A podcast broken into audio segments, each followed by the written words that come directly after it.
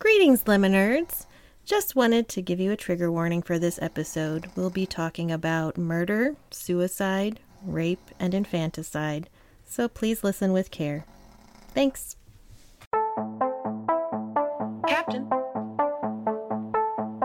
our computer is picking up a strange signal.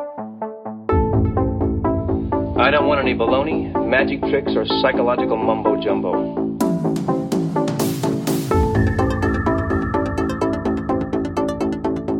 Errors in time and space.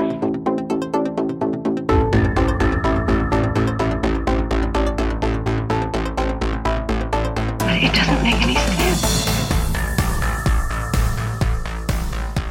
Greetings, Liminerds! Broadcasting to you from a location outside of time and space. This is Liminal Unlimited. I'm Kyle Thatcher. I'm Jenny Thatcher. And we're back. Yay! Did we go somewhere? we went to Skinwalker Ranch, yeah. epicenter of all things liminal and strange. Uh, coming off of our two part Skinwalker Ranch episode, uh, where we did a crossover with a our our other family podcast, tangential family podcast, the Well House Exorcism. Uh, Shanna and PJ, uh, they were dynamite guests on uh, our show, and they Absolutely. they brought the uh, research, they brought the history, they did what they do best, and they went deep while we skimmed the surface. They're so much better at this than we are. They're so Well- professional. well, you know, I mean, I I think that they're they're for the their show is great for the hardcore um you know, dark history buff, people who want to get into you know, trying to uh figure out some psychological causes behind you know hauntings and these paranormal events where you know I say it time and time again we're about the stories we're about you know we want to figure some things out we want to think about but we want to think about possibilities Right. Not facts. the what ifs Yes. you know uh, like the the famed marvel comic book what if where everything goes topsy-turvy and you never know who's going to be the good guy who's going to be the villain what are their powers going to be are they going to flip-flop powers what happens we don't know It's Kyle. He's the villain. what What? Or am I? I don't know. it's opposite day i'm rubber you're glue Uh, What are you, four? no You sure? maybe so jenny Yes. why don't you tell our two listeners what is the subject of the show today? The Cecil Hotel. Why did you say it? It's in L.A. I know, but every time I say Cecil, I have to have a southern accent. we are talking about the Cecil Hotel, aka the Hotel Cecil. aka Hotel Hell. booga booga booga. in Los Angeles, Lo- California. I don't think you pronounced that correctly. No. So, why? Why are we looking into the Cecil Hotel? Because We needed an episode. No. a lot of weird, dark stuff has happened there, and we don't know why. Like a, pro- a disproportionately large number of unexplained deaths, suicides, murders, weird shit has happened there, and it just seems like, uh, like it attracts people who are in a dark place or or bad things happen to them and it's uh it's very strange Yeah, so we are trying to figure out is this hotel itself a liminal space? right Because you know, I tend to believe in that. I tend to believe that there are places just just like on the Well House exorcism, they would believe that there are places that draw spirit activity or draw negative spirit activity. I believe that there is something to the idea that certain places, certain locations, certain buildings can attract general negativity or are a, a gateway that exudes negativity for any number of reasons. Some of that has to do with the past, some of that has to do with the location. Uh, some of that possibly is just a strange crossover point where, you know, energy is spilling through from some negative realm, some dark place. Like in Ghostbusters 2. Yes. Yes. Just Maybe like there's a river there's a river Of- of negatively charged slime. underneath the hotel. You know, I don't think we're, I don't think we're that far off. I mean, really. Has anyone checked? Has anyone has anyone gone down into the sewers under the Cecil Hotel and looked for the river of pink negatively charged I slime? mean, I'm just saying. Get me Ray Stantz ASAP. so the Cecil Hotel, it opens in 1924, and it cost the investors 1.5 million dollars to build, which It'd be approximately $13 million today. and at the time, ton of money. Um, Seems like it should be more than that today. That's a giant building. And and Creepy looking building. It is. It is. Uh, it it's got what seven hundred rooms. Mm-hmm. It's fourteen floors. Does not have a thirteenth floor. So the 14, 15 floors. 15 floors. Without a 13th, which is really 14. Yeah. But yes. So oddly enough, the, the, the creep factor starts off right from the beginning. Because the year the Cecil Hotel opened, there was an outbreak of pneumonic plague. That's the bad one. That's like a bubonic is bad enough. Bubonic is where you get the bubos under your armpits, little little Boobos. little purple balls of black plague under your armpits from the bacteria. Pneumonic And then some. pneumonic is the one that's like hot, even hot, more highly transmissible. Doesn't need the flea bite. You just need to breathe it in from somebody that coughed with it. So an outbreak of pneumonic plague hits the city of L.A. Uh, spread by rats and squirrels. Squirrel. People are finding like dead squirrels under their houses because here they didn't know the squirrels were getting into the walls and stuff in the attics and just spreading pneumonic plague to entire families. That's nice. And I mean, it, it was it was a, it was bad enough. I, I don't know the exact death toll that it took, um, but there were like instances where like whole families died except for like one person. Right? It, it gutted some residences. Um, so right off the bat, you got a backdrop in the city of L.A. of the plague. Well, and the Great Depression's coming up. And then yeah, the Great Depression is five years out, right? And that, that's when we're going to open this wonderful hotel. Yeah. Uh, so, can you do you can you tell us a little bit about the the hotel itself? Do you have anything on that? Not really. Okay, that's all me. Yeah, it's all you, baby. So the hotel, like we said, it had 700 rooms, and it was set up. It was located specifically. They they picked that spot because there was the Pacific Electric Light Railway that had been put in just on the same block, just up the street, and the Pacific Electric Railway was like the trolley cars. Mm-hmm. So this was like the main hub. So anybody traveling through the city and people coming in from outside the city, the like buses and other trains coming in would drop off near the trolley station so then you could go to wherever you wanted in the city. Um, so they put it there thinking like, hey, we're going to get all these travelers that are going to come. We're going to have cheap rooms, low rates, and they'll come and they'll stay at the Cecil Hotel.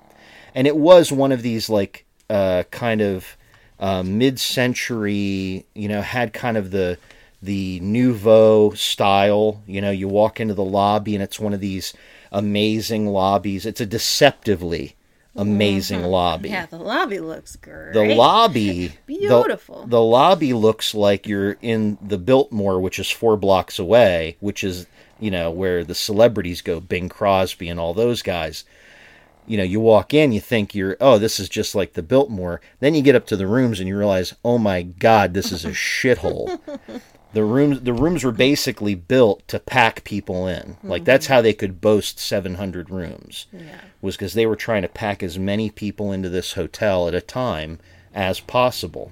And it's set up so weirdly. It's like three separate buildings that are separated. So, like, if you're in one of the inner rooms and you look out your window, you're just looking into the window of the building opposite you, like right there. Yeah, yeah, and like the ends don't have any windows. Like none of none of the rooms have a window, like except unless you're in the very front of the building or the very back of the building. Yeah. You don't have a window out to the street. Right. You don't get to see a view. You don't get nothing, right? Um, so yeah, like we said, within five years of opening, uh, the Great Depression hits, and this hotel never recovers from that.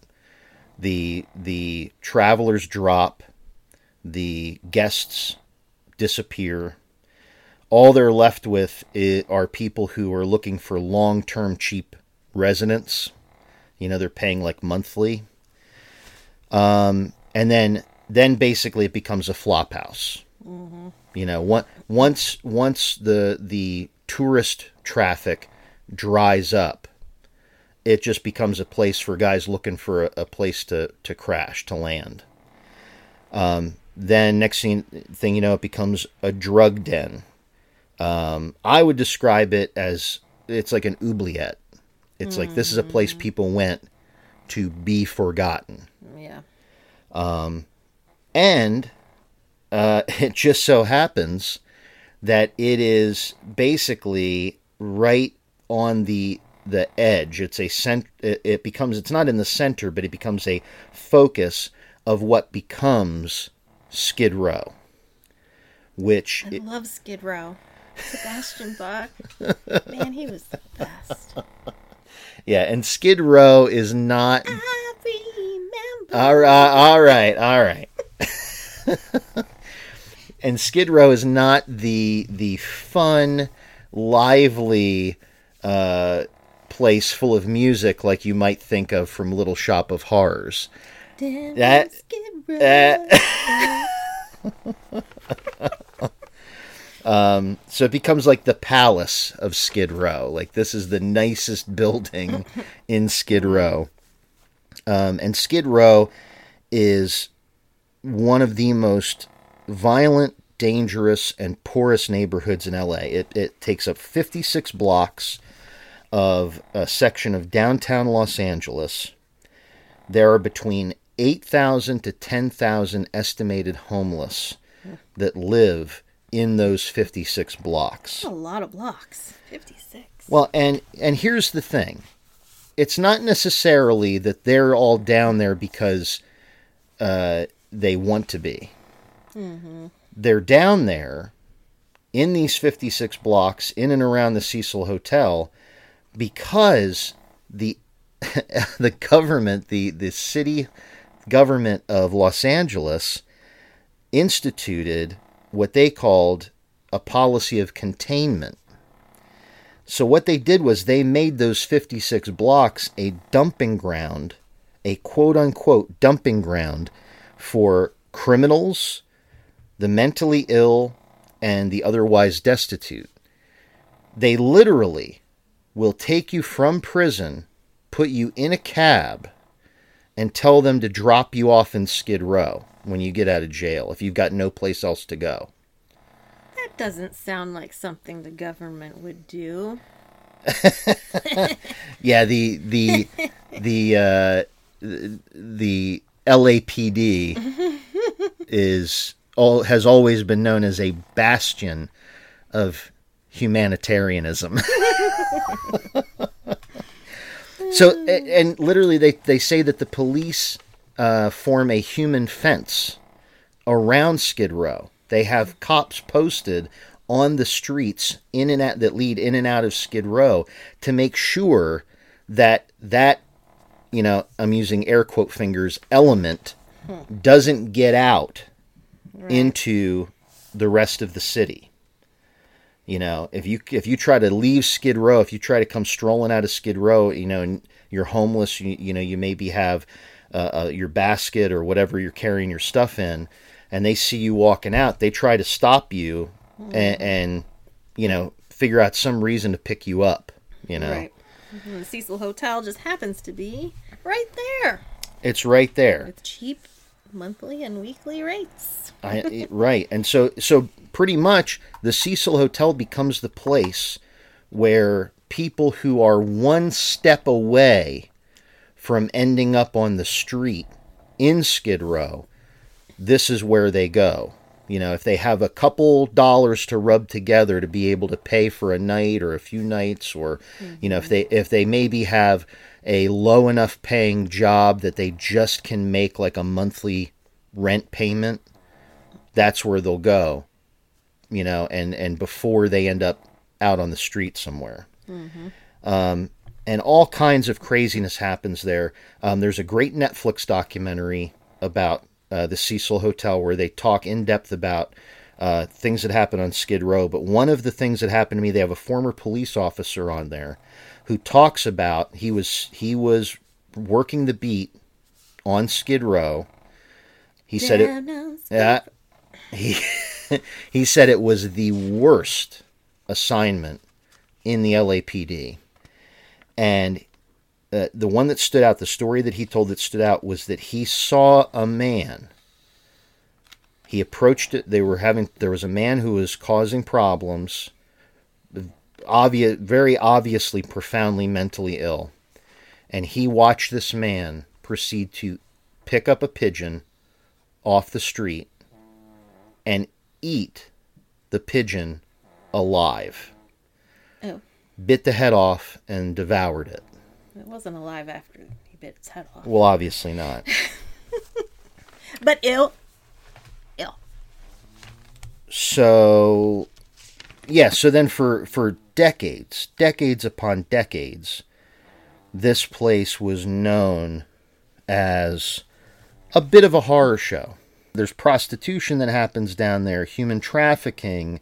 Um, some of the long-term residents that live lived in the hotel could be newly released convicts, registered sex offenders who can't live anywhere else, drug addicts, desperate people with nowhere else to go and very little means. And like we just said, they had numerous deaths uh, per year. There was uh, there would be stabbings and active manhunts going on in the building, and the hotel's own manager wouldn't even know about it. You know, the hotel, hotel manager describes turning down a hallway and seeing an LAPD sniper with his rifle with the big scope on it in the hallway and he tells her to get the hell out of there because they're going room to room to room searching for a suspect, a murder suspect. She didn't know the LAPD was even in the building. like this is how badly managed this place was and and what a an absolute horror show it was. Um there were suicides, overdoses, murders. Um I have and one question that came to my mind, has the amount of death, sorrow, and despair turned the hotel into just one giant liminal space. It already is a physical liminal space. It's a place where people or travelers are coming, or people coming from one, you know, possibly good time in their life and going into a bad time of their life. There's change. This is a place of constant Hotels in general are liminal spaces. Right. In your, that's not your destination. It's an in between place, and they're kind of creepy, but kind of cool. So yeah, they they um, and I I remember I can't find my note, but I remember one of the residents was talking about like in the '80s. He lived there in the '80s, and he said you didn't go above the the sixth. I think it was the sixth floor. You know, he's like, mm-hmm. yeah, I lived there a while, and he's like, if you wanted to get robbed and die, mm-hmm.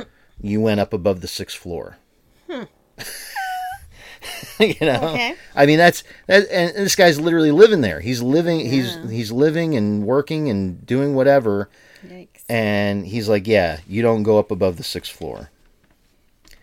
So, as Jenny said, there is a a list of deaths, and I found um, Wikipedia, always a great resource.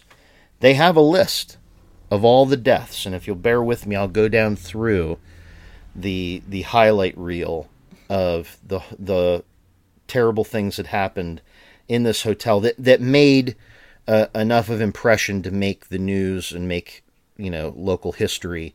There were other numerous things that happened there that you know never really got reported on or never made it into the milieu of you know the stories around the Cecil. As they said, overdoses. You know, somebody gets carted away and they die at the hospital. You know, that doesn't get necessarily tacked on to the Cecil's death count. So it starts the the very first death in the building um, that's on record is from January 22nd, 1927. Uh, a person by the name of Percy Ormond Cook, uh, according to this list, um, shot himself in the head while inside his hotel room after failing to reconcile with his wife and child. Uh, he was rushed to the receiving hospital in LA with a slim chance of survival, and he died the same evening.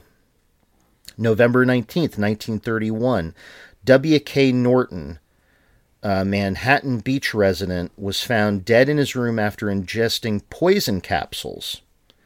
A week prior, he had checked into the Cecil under the name James Willies from Chicago. September 1932, Benjamin Dodich. Uh, gunshot to the head. A ma- maid found Dodich with a self inflicted gunshot wound. He did not leave a suicide note. July 22nd, 1934, Sergeant Louis Borden.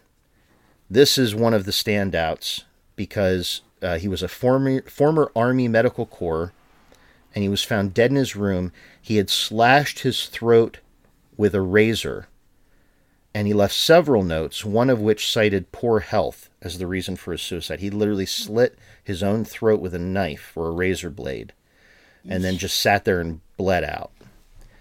March 1937, Grace E. Magro. Magro fell from a ninth story window. Her fall was broken by telephone wires which were wrapped around her body. She later died at the now demolished Georgia Street Receiving Hospital. Police were unable to determine whether Margot's death was the result of an accident or suicide. January 1938, Roy Thompson falls from the building, suspected suicide. May 1939, Irwin C. Neblett. Uh, Navy officer Neblett was found dead in his room after ingesting poison. January 1940, Dorothy Seeger. Uh, a teacher, Seeger, who registered under the pseudonym Evelyn Brent, ingested poison on January 10, 1940, while staying at the Cecil, and was reported by the Los Angeles Times to be near death. Beforehand, Seeger sent her relatives a note indicating she was going to end her life. Dorothy eventually succumbed to the effects of the poison and died at the General Hospital. September 1944, Dorothy Jean Purcell. So Purcell was sharing a room at the Cecil with her boyfriend, a shoe salesman named Ben Levine, and Purcell uh, had apparently been completely unaware that she was pregnant.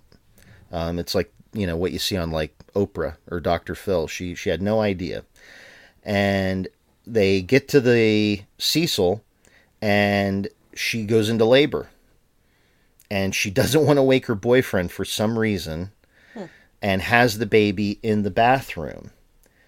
Um, but when the baby, when she gives birth to the baby, the baby's not making any noise. She assumes it's dead, that she's she didn't know she was pregnant, so she thinks it's stillborn, and she proceeds in some strange effort to hide this from the boyfriend, I guess, throws the baby out the window and the baby lands on the roof of an adjacent building. God. Purcell was charged with murder, Three psychiatrists testified that she was mentally confused at the time of the incident.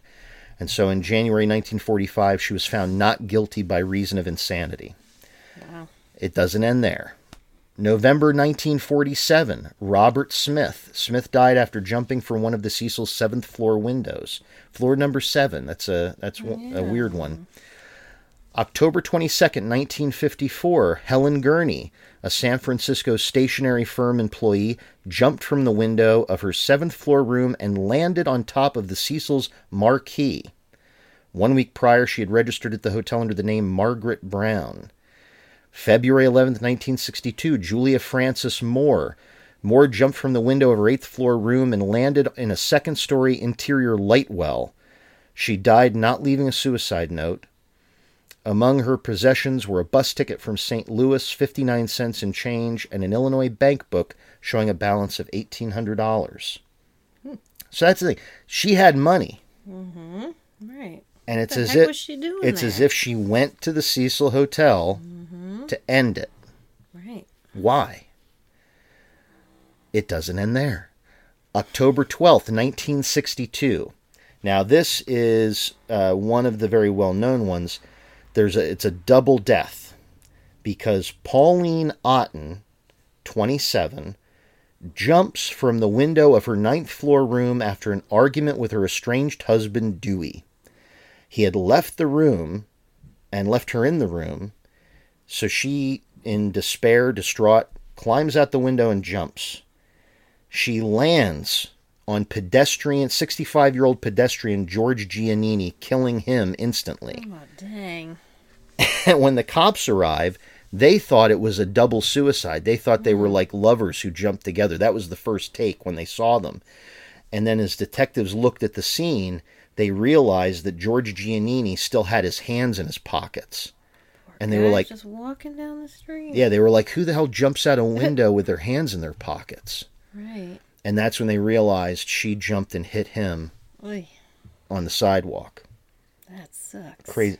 June 4th, 1964, Jacques Ehlinger, uh, he kills, he, he rapes and murder, rapes, beats and murders Pigeon Goldie Osgood. This is one of the very famous cases. Pigeon Goldie was 65. She got the name Pigeon Goldie because she used to walk down to the nearby uh, park and feed the pigeons. Uh, people saw her every day go in and out of the Cecil wearing her LA Dodgers ball cap and feed the pigeons. Um, hotel, a poor hotel worker discovered uh, her dead in her room. It was very obvious that there was foul play. Um, it was a horrible scene.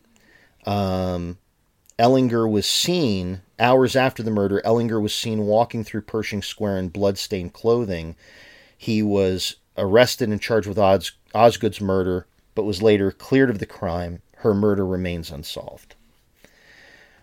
December 20th, 1975. Uh, now, this is in quotes Allison Lowell, a because they, that's the name that they gave her. She's still unidentified. Jumped from the 12th floor window onto the Cecil's second floor roof. She had registered at the hotel on December 16th under the name Allison Lowell, but nobody could confirm that that was her real name. September 1st, 1992. Uh, this is uh, the body of an African American man was found in the alley behind the Cecil. Police said he had either fallen, jumped, or been pushed from the hotel's 15th floor. That poor guy was never identified. Uh, now we have the subject, uh, the second to last death at the Cecil is going to be the subject of part of our show, and that's, of course, Elisa Lam. February 19th, 2013. Uh, Elisa goes missing in the hotel and is eventually found, and we'll get into how she's found because that, in and of itself, is super weird and super creepy. The last death to be recorded at the Cecil was as recent as June 13th, 2015. Uh, the body of a 28 year old man was found outside the hotel. Some conjectured he may have committed suicide by jumping from the hotel, although a spokesperson for the county coroner informed the Los Angeles Times that the cause of death had not been determined, and that guy still remains unidentified. Yikes. And those are all the deaths that we know of. that we know of ascribed directly to the Cecil Hotel. Um, so, leading into more recent times, in 2007, uh, the Cecil sold for $26 million as part of what was hoped to be a revitalization effort. Um, 80 long term tenants were, they had 80 tenants that lived there on a monthly rental basis. Uh, they were going to be evicted and they were going to kick them out and they were going to uh, renovate the hotel, uh, do a bunch of demolition and reconstruction. But there was a stop work order put in because they said if those people have been living there for however long, then that means that you have to be designated as a residential hotel. Any monthly renters had to remain uh, monthly rentals, and only the vacant rooms could be used for nightly hotel rooms.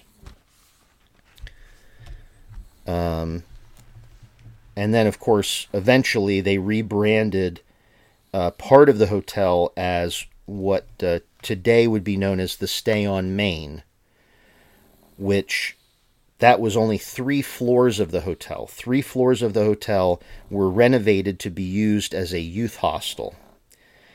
So, and basically, this kind of was a very deceptive ploy by the owners of the hotel and by management to trick young travelers, especially foreign travelers, into coming and staying at the hotel. Like, hey, cheap hostel rates, come here, stay with us. They they literally had a whole different entrance. You didn't go in the main Cecil Hotel entrance. You went in a different entrance, and it looked all fancy and ritzy and new, more like a Holiday Inn. And um, it was to disguise the the shithole that um, they would actually be staying in, and it was also a way to offset negative Google reviews that they had gotten from people who had stayed in the Cecil Hotel proper. Um, so if you looked up the the stay on Main, it looked like this very nice joint. So they basically redesignated the hotel. The floors two and three were residents, four, five, and six were the stay on Main hostel, and then seven through fourteen were still known as the Cecil Hotel. Um, but the most interesting part is the elevators were all common. You were you would get on the elevators. You'd go there to stay in the youth hostel, and you'd go get on the elevator, and there'd be long term residents. There'd be guys staying in the Cecil Hotel flophouse style rooms. Um, there was still a bit of a uh, dangerous, strange element, you know, staying at the hotel that you might run into. Um, and basically, it left a lot of people open to possibly get victimized. Should also note that uh, a couple of serial killers were known to stay Right, at the Cecil Hotel. right. So Richard Ramirez, also known as the Night Stalker, um, he was an active serial killer from April 1984 to August 1985. Um, less than a year and a half, he murdered uh, no fewer than 38 people, ages 9 to 83, um, all the way from Orange County to San Francisco. And when he was operating in Los Angeles, he stayed at the Cecil Hotel, and he would um, even like just show up there like covered in blood and dispose of his bloody clothes Yeah. there, and nobody like batted an eye. Yeah, there there were stories of him just literally walking up in just a pair of bloody underwear. And and that's that that's to give you a good idea of what this place was like. He he walked from the lobby up to his room in bloody underwear and nothing else, and no one said shit. yep. That's that's just the shit that happens at the Cecil and you just roll with it. Yep. Uh, and there's another serial killer, Jack Unterweger, who was an Austrian serial killer. He committed his first murder in Austria in 1974, was convicted and sentenced. Um, and then he ended up uh, in California uh, as a journalist. Um, he, he wrote about the heinous murders of sex workers, just like the crime that had led to his conviction. In 1991, he checked into the Cecil to cover a story about street crime in Los Angeles. While he was there, three sex workers were attacked and killed. Very similarly to his previous murder. After he went on a police ride along and had the cops point out to him where all the hookers strolled. And eventually they tied those murders back to him. So, um, yeah.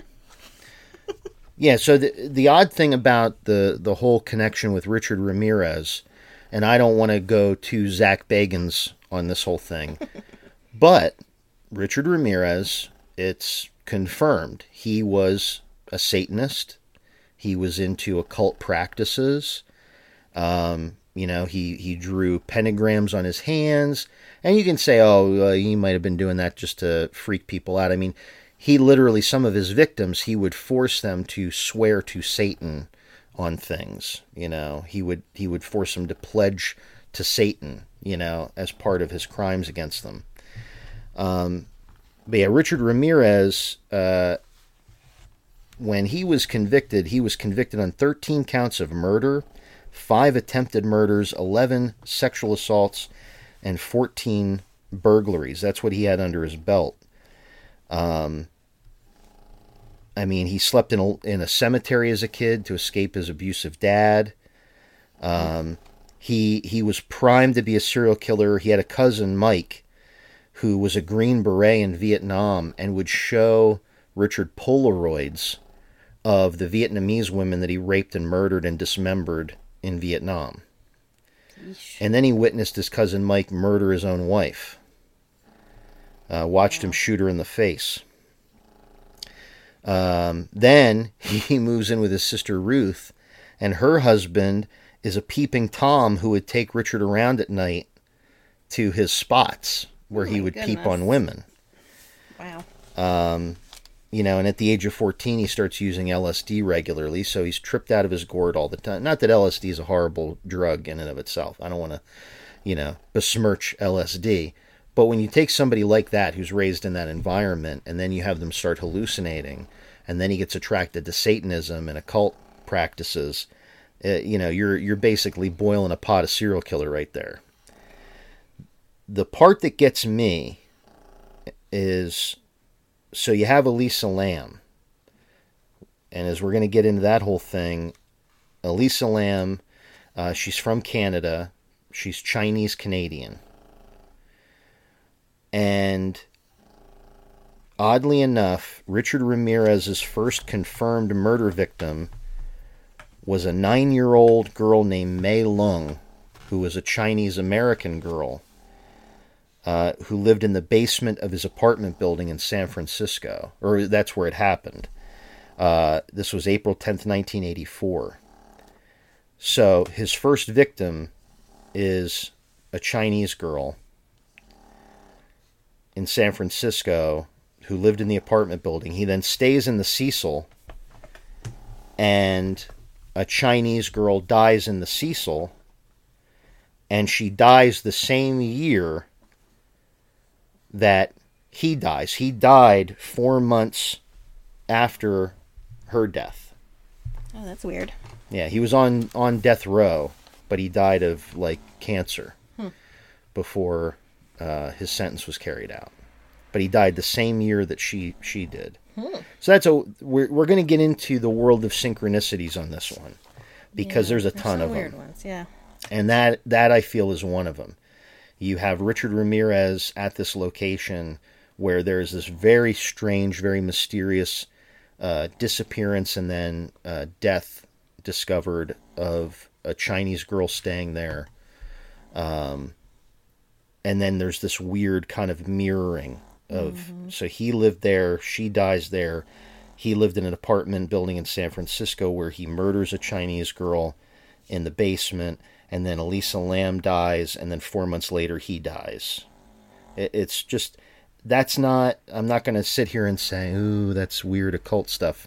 Again, I'm not going to totally Zach Bagans it, but it's odd. It's odd. Yeah. It's odd. And then, uh, yeah, and the Jack Unterweger thing is really uh, kind of off the wall. This guy, I did a little bit of a deep dive on on old Jack, and this guy committed murders in Austria, West Germany, and what was then Czechoslovakia. Um, between 1966 to 1974, he spends a lot of time in jail uh, for theft, pimping, sexual assaults on sex workers. Um, in 1974, he murders an 18 year old girl, strangles her with her own bra. Uh, he's convicted in 76, sentenced to life in prison. Now, for our listeners, our American listeners, life in prison in places like Austria doesn't mean what it means here. Life in prison in Austria, like for what's considered a, you know, first offense, even a murder, uh, you do have a possibility of parole. Um, so while he's in prison for that, he begins writing short stories, poems, plays. He pens an autobiography, and he starts to get a little famous. And so some some literary elites start to think that, oh, this is a sign that he's rehabilitated. They start trying to petition to get him let out. Uh, but the judge keeps him in there till 1990 because there's a 15 year required minimum that you have to spend before you can get paroled on a life sentence. Um, he leaves prison like as a celebrity. Um, he he's become famous for this autobiography. So he's offered jobs when he gets out of prison. He's offered jobs as a television host and a journalist. and in '91, an Austrian magazine hires him to do the piece about Los Angeles. And uh, one of the specific directions of the piece is supposed to be the difference between U.S. versus European attitudes on prostitution. And at the same time he's leaving for the U.S., unbeknownst to many, he's already a suspect in eight murders that took place within the first year he got out of prison on the life sentence. Um, all of the victims of the eight murders all strangled with their bras, just like the one that he got convicted for. and he's just a suspect. Just a suspect They haven't like arrested him. Well, there. a- Another thing is the requirements in in uh, many European countries is more strict about what you what evidence you need to have to take it to court, True, and the the police didn't feel they had enough, I guess. um, but they were still pursuing it. So yeah, he he get he meets with LAPD officers. He goes on ride-alongs. Uh, you know they po- they point out all the strolls for where you him. Keep all the prostitutes. And so during his stay at the Cecil, three prostitutes are found beaten, raped, and strangled with their own bras. oh my goodness. Um, so then eventually he finds out that he's in trouble. He goes on the run and he bounces around to a couple different countries, eventually being captured in Miami, Florida, and he gets extradited back to Austria. He gets found guilty of nine of the 11 murders he was charged with because in Austria, e- even if you commit murders in other countries, they can try you there for those murders. So he was charged with the three murders from LA. oh, that's convenient. Um, So he gets sentenced to life, but now because this is now his second murder conviction, it's life without It's life, life. it's life life. It's ultra life. um, so when faced with an actual life prison sentence, uh, Jack does what most shitheads do. He hangs himself that night at the prison with a rope With made his of, own bra. with a rope made of shoelaces and a cord from uh, a pair of pants from a tracksuit, and he uses the same knot because he used to fashion a slip knot in the bras when he would strangle these women so that he could this is the really sick part he could release the tension to let them come back from the edge and then he would strangle them some more so he used the same knot on the the homemade rope that he hanged himself with. What a guy. So again, I mean, you can say like, well, yeah, you know, many serial killers tend to like to kind of hide out in places where people can easily get forgotten. You know, where Right. where people don't look at faces. They don't want to know. They don't want to see. They don't want to remember. I, I hey, I got nothing to do with that. Yep. I don't know no I don't know nobody. You know. Uh, however, the idea that that these two people, you know, would specifically be drawn to this place, um, you know, it's kind of odd. It is kind of odd. For sure. That doesn't happen a lot. Having two serial killers having stayed in the same that we know of. the same location. Um, so it's just it's you know we're just kind of building the environment here. We're we are taking a little page from our buddies at Well House, you know, doing a little bit of a deeper dive on this stuff. at Be- us with our history and dates and Right. facts. I feel uh, all of a sudden I feel like a true crime podcaster. Yeah. But when you're talking about a location like this, where in and of itself it feels like this weird gateway to like darker places, you gotta talk about the dark crap that happens there and the dark people that seem to be attracted to it. Um, so we're gonna we're we're gonna get into it a little bit. Let's get after it. Now, before we get into Elisa Lam, do we want to talk about the Black Dahlia connection? Well, sure. Okay. So, the Black Dahlia is one of the most famous, infamous true crime stories there has almost ever been, American true crime especially. Um, Elizabeth Short, poor Elizabeth Short, she was 22 years old, and um, she was nicknamed by the press the Black Dahlia uh, because she had a she had very dark black hair, but she also had a penchant for wearing uh, uh, black clothing.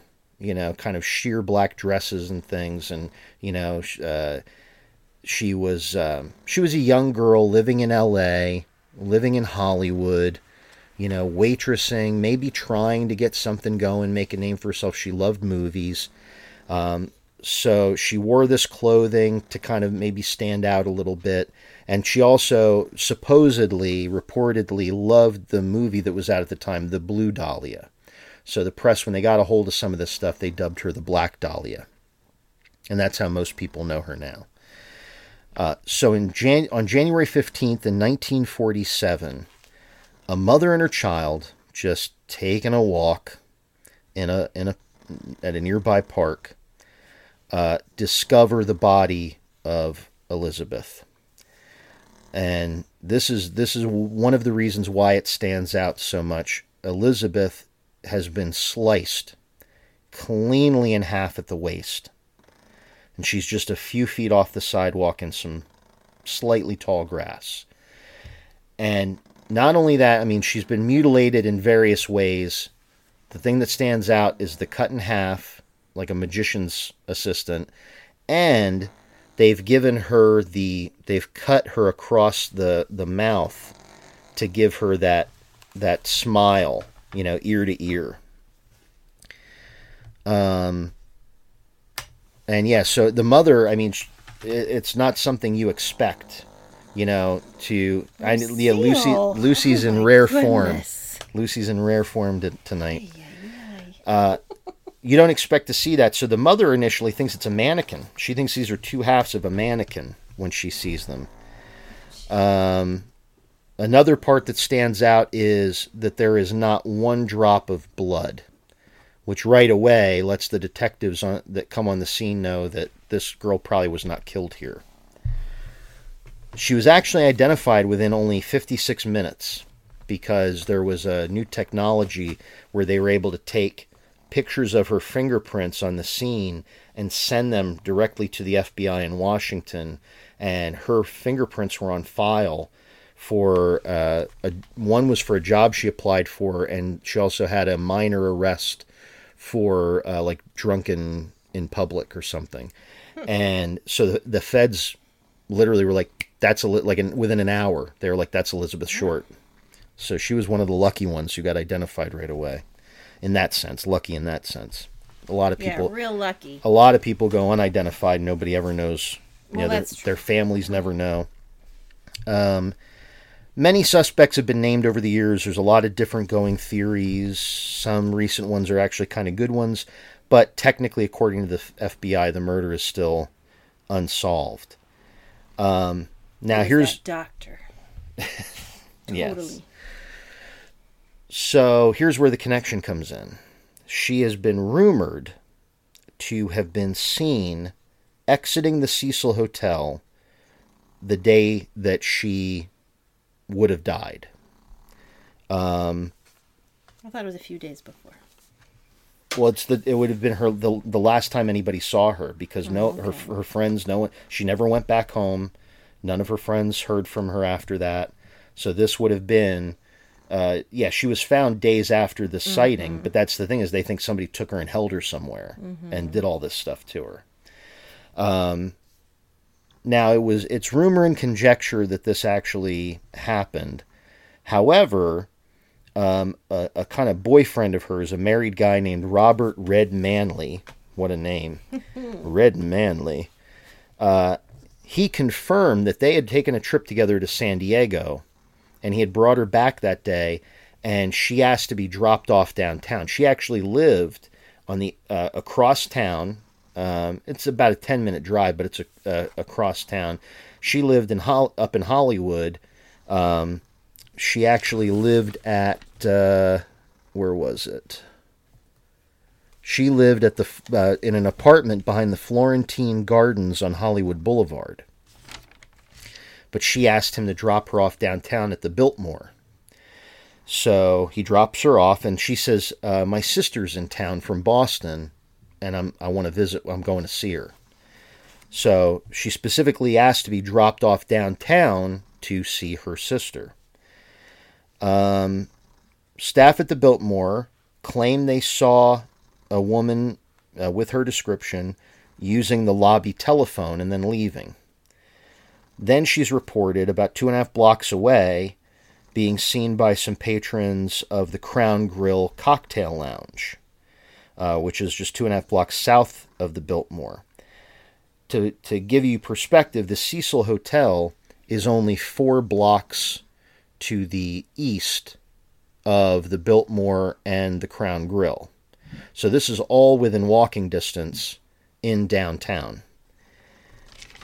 Now, the reason I get into this is because the shorts as a family weren't made of money.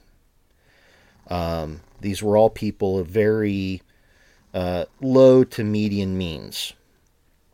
So, if she's got a sister coming into town from Boston, that's where she was from, originally was Boston. If her sister's coming in town to visit, they're not made of money. Uh, well, Elizabeth is a waitress uh, by day, so it's not like she's taking in a lot of money to, to put her her sister up somewhere nice or whatnot. Where might her sister stay?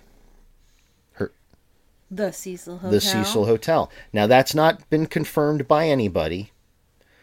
Uh, it's it's possible. it's just conjecture. It's just a theory.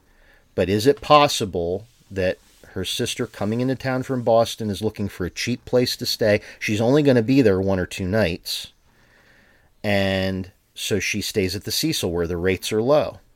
And so Elizabeth is going downtown, completely in the opposite direction from where her apartment is, to go see her sister.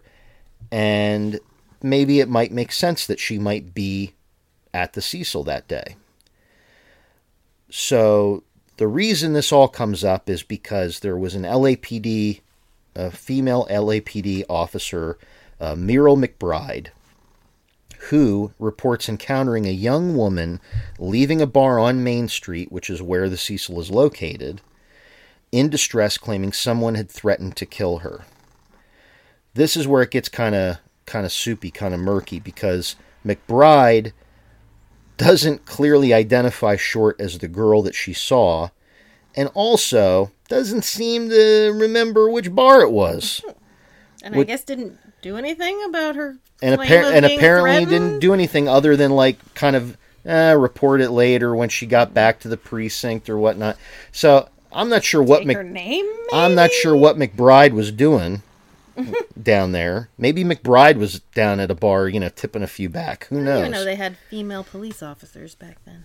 Well, she pr- she may have worked at the precinct in some capacity.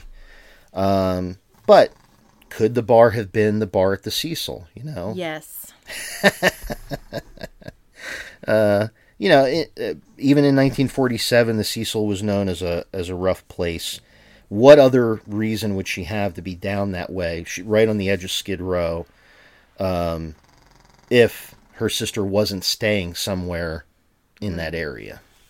You know, and it would make sense because that's where the rail stations would come in.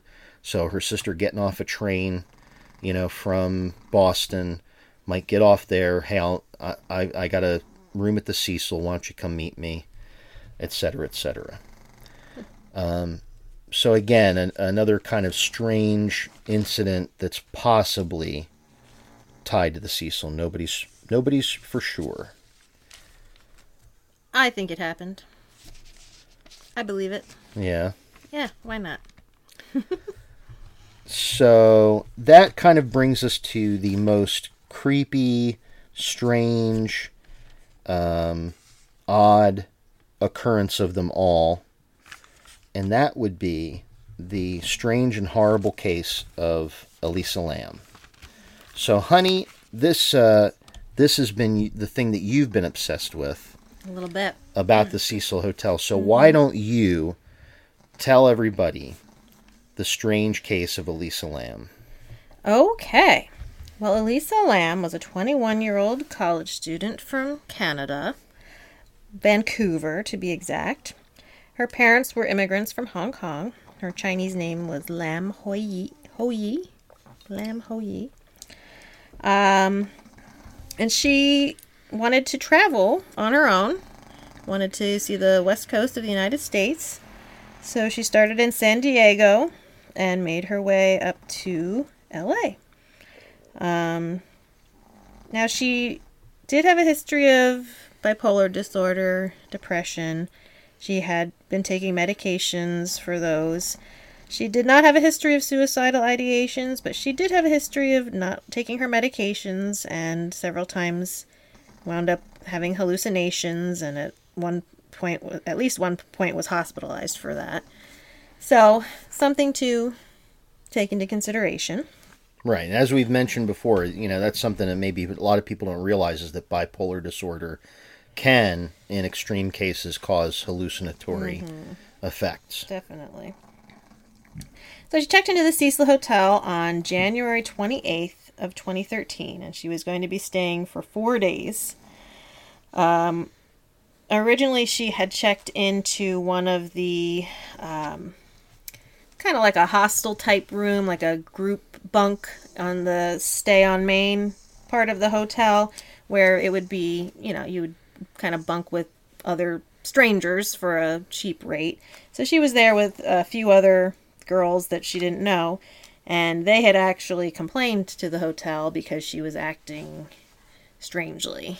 Um, so they ended up moving her to her own room.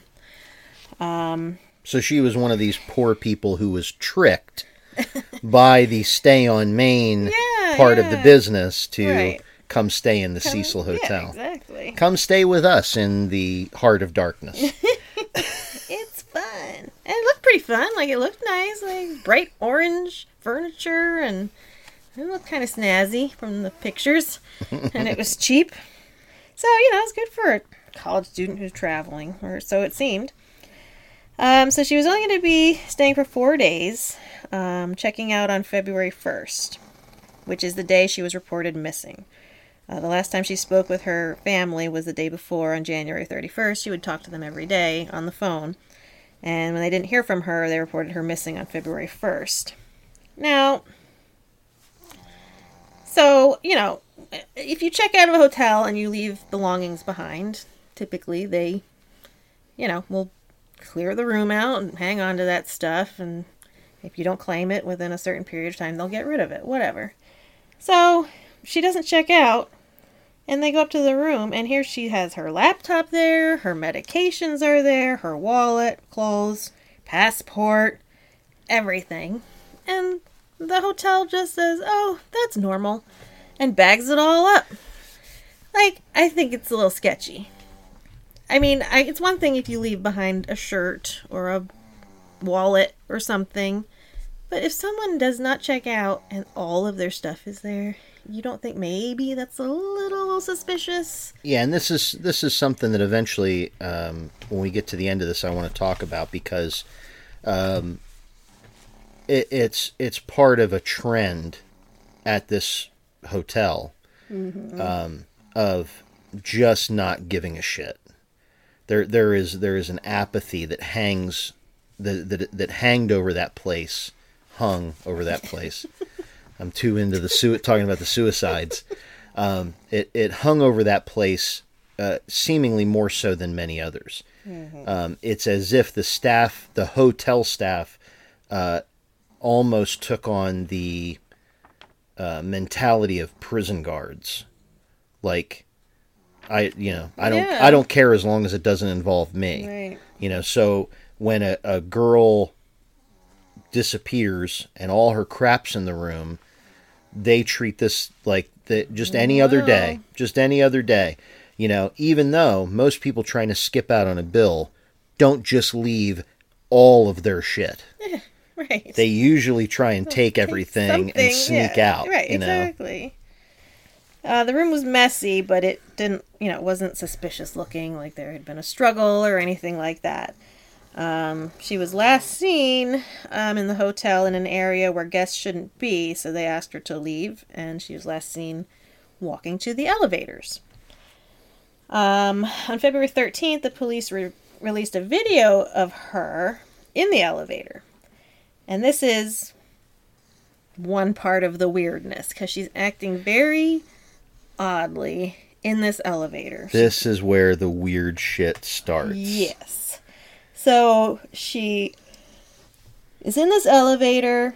She's pushing like all these buttons, um, poking her head out of the door. The elevator door, the elevator's not moving, and the door stays open for like two minutes. And she's, it looks like she might be talking to someone. She's gesturing with her hands. Um, she steps out. She goes back in. Again, the doors never close. Um, at one point, she's standing by the left side of the, the door, gesturing with her hands, like she's talking to someone, but you don't see anyone else in the video. Um, and then she does she walk off? We don't see the. what yeah, she moves. she Yeah, she off. moves out of the because all you can see is the the door of the elevator, just that part of the hallway in front of it, Yeah. and then the panel of the buttons and things from the camera view. And so when she steps out, she steps to what would be to the camera's perspective. She steps to the left, and then you never see her stay again. open for a little while longer, and then Yeah, the they door- close, and then yeah. it goes back to normal operation. Um, at one point, she's like hiding in the corner of the elevator, like she's hiding from someone. So it's really Yeah, she like s- yeah, strange. yeah, she like slides down the wall. Like she it's not even just like a person just standing there waiting for the elevator to react. Like if you were staying there, you'd be like staying there like looking at the lights, looking at the buttons, looking looking at the numbers and then like, "All right, come on." You know. Right. But she's not even like doing that. She's like literally back in the corner, then slides down the wall. You know, it it, it really is some um, some truly truly uh, odd behavior that um, that could coincide with uh, a bout with mental illness. Um, but I mean, again, going back to the hotel, like they've asked her to leave, so she's going to go back up to ideally clean out her stuff and get going, and then she just never comes back down, and they're like, "Oh well." yeah, yeah. and they and it- they and they don't bother they don't bother to check any of the video either so they you know right, right. like And the people who watch the video have noticed some weird things, like it's slowed down a little bit, and the timestamp is blurred out, and that could be the police did that just to make it easier to see what's going on, and so you know they don't show the exact time that this is happening because they're doing an investigation. But it looks like part of it might have been cut out. So maybe there was someone else in the video that they cut out of it. Um, so yeah, was she hallucinating? Was she seeing another person that we don't see on the video, or was she seeing something that you can't see on the video? We don't know. Um, another theory is that she could have been playing something called the elevator game. And, Which- and this is where we get into our wheelhouse with liminal spaces. That's right. So, the elevator game is a game that is rumored to have originated in uh, maybe Korea, maybe Japan, something, but it's a game you play to try and jump into an alternate dimension. which I mean can only somehow be the work of you know like Koreans or something because yeah if you watch if you've watched any Korean horror films or Japanese horror for that matter like it's all about people doing things they shouldn't be doing or going places they shouldn't be going and and getting getting in deep deep trouble for it Yes. So the game involves it has to be a building with at least 10 stories. You go to the elevator, call the elevator, and you have to do these things in a certain order. I won't go through all the steps, but yeah we don't we honestly like I it's mean, it's, it's probably just a it's probably It's just a dumb. Yeah. like a dumb teenager urban legend style game. Right. However, I I wouldn't do it and I wouldn't recommend anybody else do it I mean, just in case. just in case. so Our old, our old pal just in case. in case. so you push the button for the fourth floor. Don't get out. Then the second floor, the sixth floor, second floor again, the tenth floor, fifth floor. All right, you're literally Okay. going through telling them how no, to do I'm it now. no. Okay, something like that. I skipped a couple. So when you reach the fifth floor, a young woman may enter the elevator. Do not look at her. Do not speak to her. She is not what she seems. Don't get out. Go to the first floor. At this point, one of two things will happen. The elevator will begin descending to the first floor, or it will begin ascending to the tenth floor. If it goes down to the first floor, the ritual failed. Um, exit. Do not look back. Don't talk to anybody. Exit the building and don't look back. It didn't work. If it goes to the tenth floor, the ritual has succeeded. And allegedly, you will step out into an alternate dimension. Um, so it will, you know, look the same. Uh, something, some things may be different, but I don't know. You're in a di- another dimension. I don't know how you get back to your own dimension, but that's what happens. yeah, it's always amazing when the directions don't tell you how how to reverse the curse. Yeah. So there, you know, some people have said, "Oh, maybe that's what she was doing. Maybe she entered an alternate dimension." or playing some variation of because yeah, because she she does specifically press all of the buttons in the middle of the panel 1st Mm-hmm. Like before she does presses anything else or does any of this weird other behavior she presses every single button in a line down that panel Yeah. in the Now in she the also may have middle. pressed the hold elevator button, which will hold the elevator and keep the door open for like two minutes. Yeah, because a lot of people made hay about that. How Yeah. and and I know I did when I first saw the video. Um, it, it it's extremely odd how long the door stays open. It, it's it's it's very odd, very disconcerting. The majority of elevators in, in the U.S. don't behave like that. Yeah. Uh, most elevators, and I'm not sure when that specific elevator system was put in. I don't know if that was from the very beginning. I don't know how often they've had it revamped.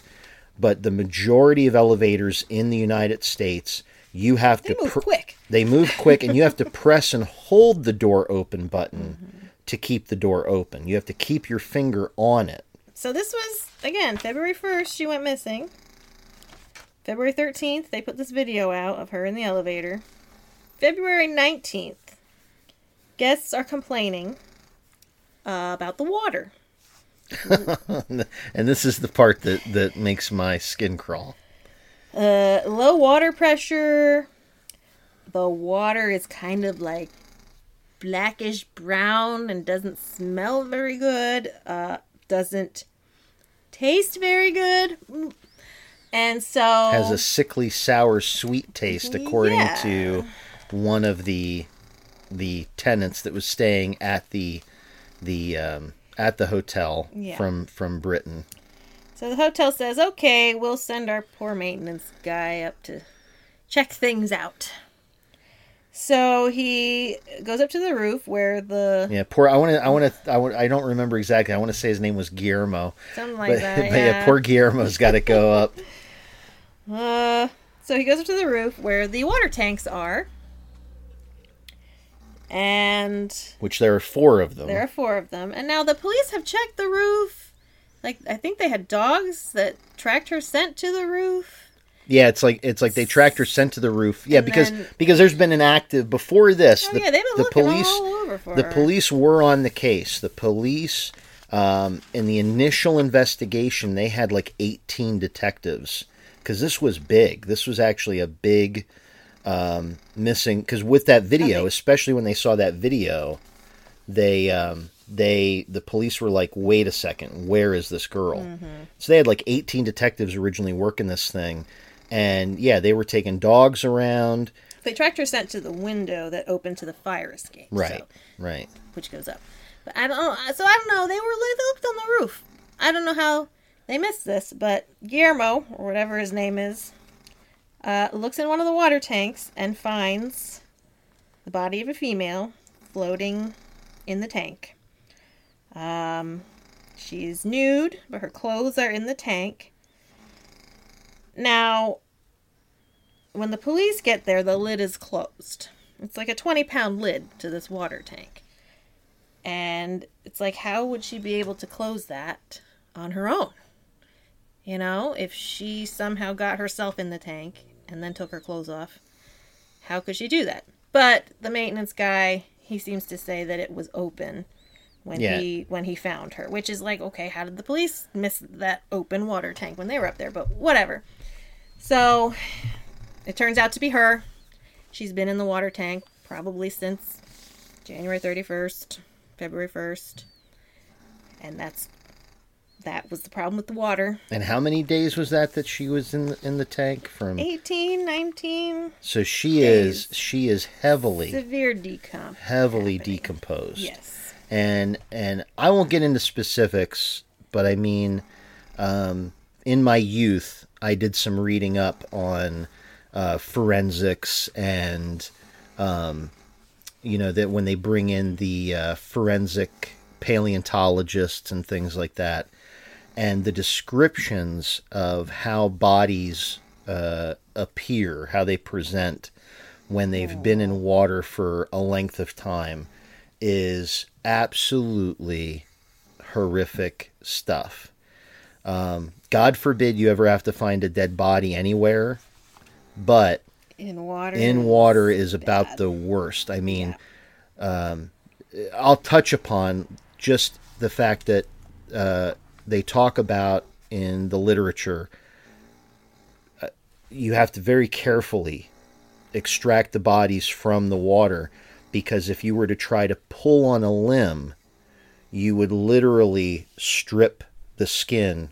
You would deglove whatever limb you were trying to pull on because that's how the the skin literally gets uh, the the skin separates from the muscle tissue and becomes completely loose and you can very easily just take the whole all the skin off of an entire limb um, if you're not careful so imagine she's been in there for days and days and days and not only that but the decomp fluids that's what's that's what's tainting the water in the building is the decomp fluids that are coming out of her body are getting into the water and people are drinking it i don't know how people didn't get sick Oh, I know. It's uh ugh, it's horrific. It's it's awful. Ugh, horrible. So the question is, you know, was there foul play? Did someone kill her and then put her in this water tank? Did she commit suicide and you know somehow get in this tank? Um, was she hallucinating? Was she hiding from someone? How did she get in this tank? Um, there is an alarm that goes off when you go up onto the roof through the main doorway, and that did not go off apparently, according to the hotel. But like I said, the dogs tracked her scent to this window with the fire escape. So if she had climbed up that, the alarm wouldn't have gone off. It's I don't know. It seems like a bit of a stretch to me that this girl is hallucinating and climbs up this fire escape to the roof, climbs up this water tank, you know, opens the lid on her own, takes her clothes off, gets herself in there. It's just it's it's strange. I mean, it's possible and it seems the most likely scenario, but it's just it's hard to swallow. Um, As was the water in the building. Oh God, I knew. Oh, thank you. say that. I knew you were gonna say that. um, but uh, they they did um, you know an autopsy. They did a toxicology screen. There were no drugs or alcohol in her system. They did find one antidepressant, but no antipsychotic medication. So she clearly had not been taking her medication Yeah. in the days leading up to this. So that could have contributed to it.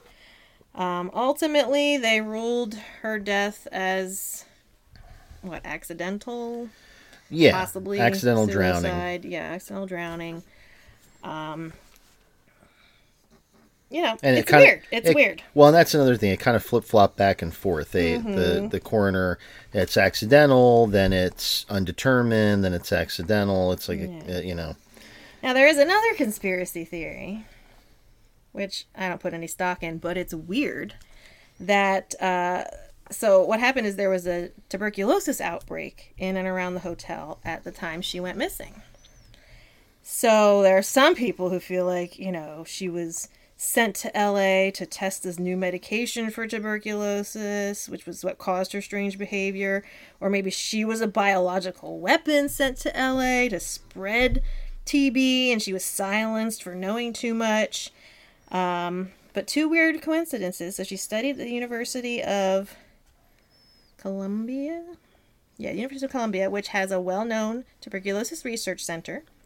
And get this the test used at the time to detect tuberculosis was called the Lam Elisa test. Now I will say, in the world of synchronicities, and and this this story is full of them. This story is full of synchronicities. For real. But I don't put any stock in the in the biological weapon. No, not at all. But isn't that weird? Her name's Elisa Lam, and the TB test is Lam Elisa, Well, and there's a TB outbreak and that at the same time. That to me is where this particular story of the Cecil Hotel begins to meander into a bit of high strangeness. Mm-hmm. Because you have Elisa Lam staying in the Cecil Hotel. She begins to have whether it's her mental illness kicking up or whatever, she begins to suffer from some kind of mental aberration. Whether that's caused by something supernatural, whether it's she's playing a, this elevator game or whatever. Or most likely, she's not taking her medications she- properly. she's not taking her meds and ends up inexplicably Yeah. going to the roof and dropping herself into one of these water tanks. Um, you know, unless you unless you're one of the people that believes that it was somehow some foul play that the cops never detected, um, and and dies this horrible death.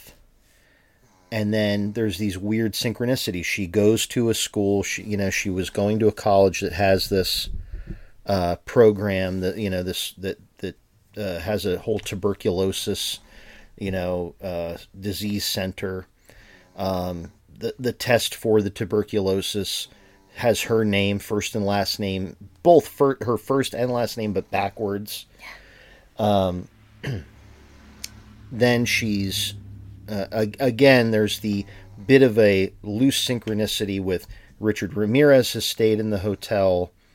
Uh, they he dies the same year she does, and meanwhile his first victim was a, a Chinese girl uh, in his apartment building in San Francisco.